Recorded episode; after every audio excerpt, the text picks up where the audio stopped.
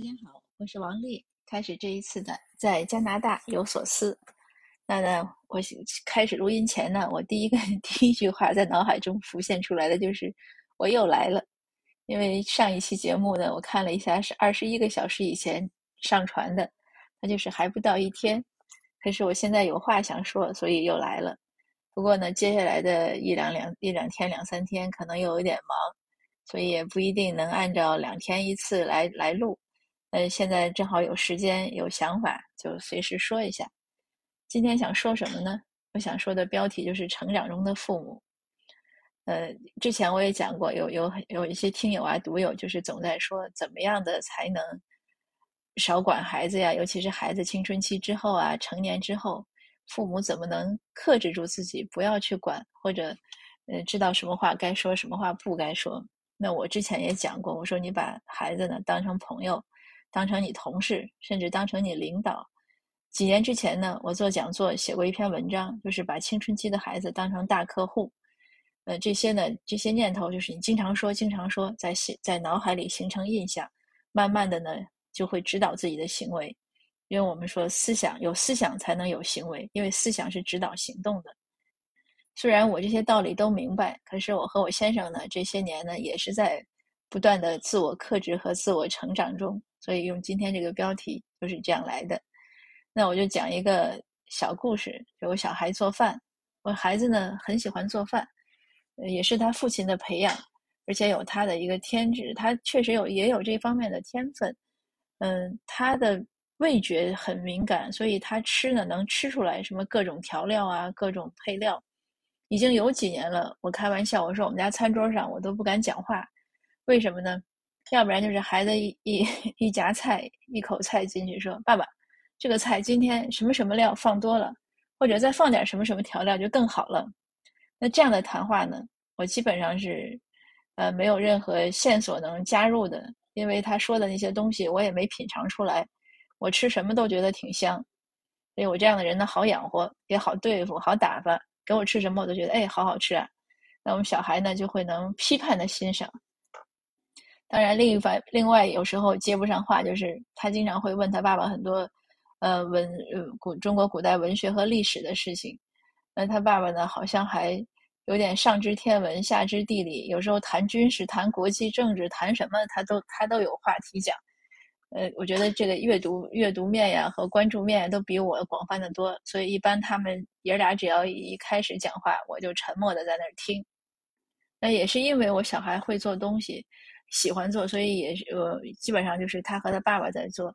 前几天开玩笑，嗯，他我们家那个菠萝该切了，他爸说把菠萝切了吧，我说你等他回来切吧。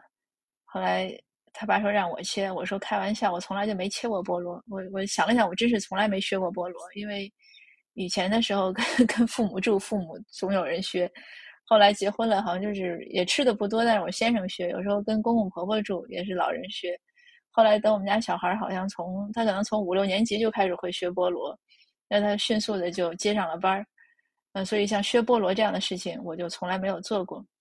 那做饭呢也是一样，嗯，有尤其这两年他会做，他也喜欢做，那我的主要任务呢就是帮他收拾，他做完了不喜欢收拾，那厨房有时候就是一团糟，那我收拾这个我无怨无悔，嗯，我们家洗碗呀、收拾厨房都是我的事儿，因为你不做饭嘛。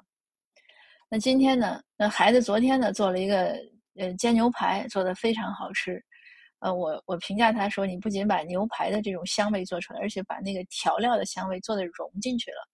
真的，那是我吃过最好吃的煎牛排，非常好吃，而且有很多文艺的联想，让我觉得是走在秋日的这种林间，呃，黄叶斑斓，地上呢也是一片落落英缤纷的样子，然后阳光呢从从林子这个树林间透过来。非常美好、非常安详的感觉。那个牛肉吃到这样的境界。那今天呢，我们小孩呢要做个排骨汤。他做的时候呢，我也没管他，他就听他爸说的，说你怎么就那个不按视频做，自己在乱加。他就说他认为这样加好，就是加了他最后呢加了点白菜烧。我说你加白菜烧干嘛呀？他说这个加点白菜的香味儿。后来呢，他竟然又开始拿了点羊肉往里撕。我说你这到底要干嘛呀？他说羊肉的这个味儿呢提鲜，那最后当然那个汤呢是挺好喝，反正就是它很怪。但是那我们两个呢，当然首先我也没想去评论，所以我也就是问问。那他爸呢，确实是非常大的克制力，因为平时他爸是掌勺嘛，主厨，然后看到这个小厨师在这儿胡作 非为，所以他爸也是。但是他我先生呢，他已经。已经是很有意识的在克制，因为以前的时候，孩子做东西有时候又慢，有时候又是像不合常规，他会他会说。但是呢，我小孩可能也是因为在这边长起来，嗯，他会很礼貌的制止你，他说：“请你不要讲，他说现在我在做，呃，请你离开厨房，我不用你管之类的。”所以他爸后来呢，就今年我就观察呢，他做饭的时候，先生就就问他说：“你要需要帮忙，你喊我；你不需要帮忙，我就不进去。”我现在小孩说可以。那基本上就是相安无事。那小孩做做完了，我们吃吃完了，我收拾，也就这样。这个其实就是我们父母的一种成长。我们学会接纳，对吧？比如说他在 排骨汤里放羊肉片，你要去接纳他，你不要去质疑他或者去评判他，因为味道确实也也是很好吃的。嗯，那他做了很奇怪的动作呢，你就是不要去干涉他，因为他也是在学嘛。那前几天也是，他要跟同学去看电影。特别大的雨那天晚上，我说呢，我跟你一起去，嗯，然后你看，因为电影里面很多小厅，我说你看一场呢，我也看一场，然后我这样我就把你接回来。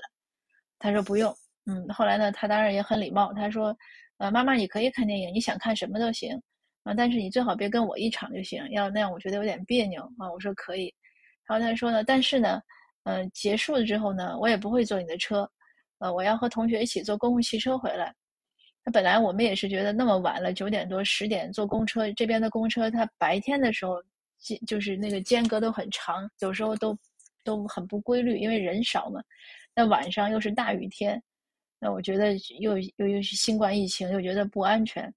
那小孩很就是他很坚持，他有点不高兴了。他说：“那你看我已经被困了两年了，嗯，我十六岁，这已经是我生命的八分之一了，这个事儿对我影响太大了，所以我我希望能有这个。”就是能逐渐恢复正常的生活。你让我坐公交车，那我一想，这他实在愿意，那你愿意受受冷受累，那你就坐呗。那我说好，我说那我也不看电影了，我把你送那儿，我就回去。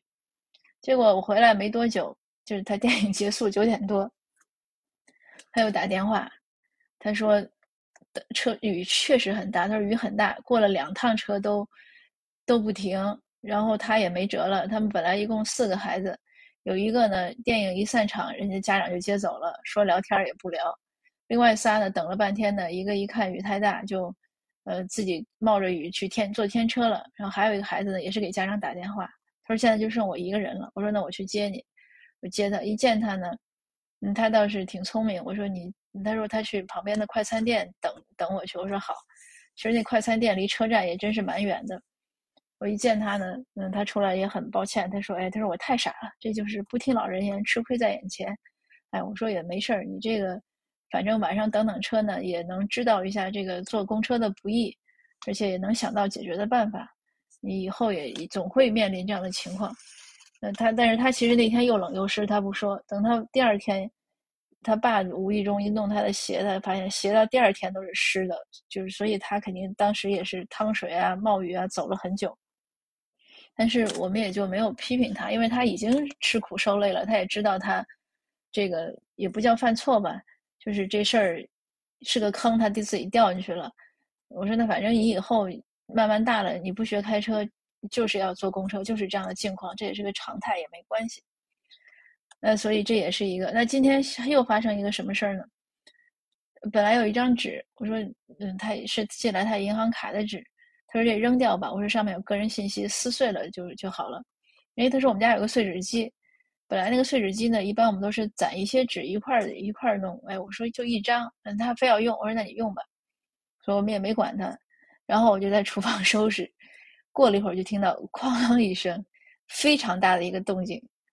那我我听到那声时候，我真的是就是攥紧拳头闭着眼，但是我忍了忍，我想别去问他了。然后他爸呢也没问他，他爸在他自己那屋看书写东西，我们小孩也没吭声。然后一会儿呢就就就他也没听没听到他有任何解释呀或者怎么样，他就好像照常在做事情。其实我们都离得不远，都在一个呃空间中，只是看不就是有墙隔着看不到。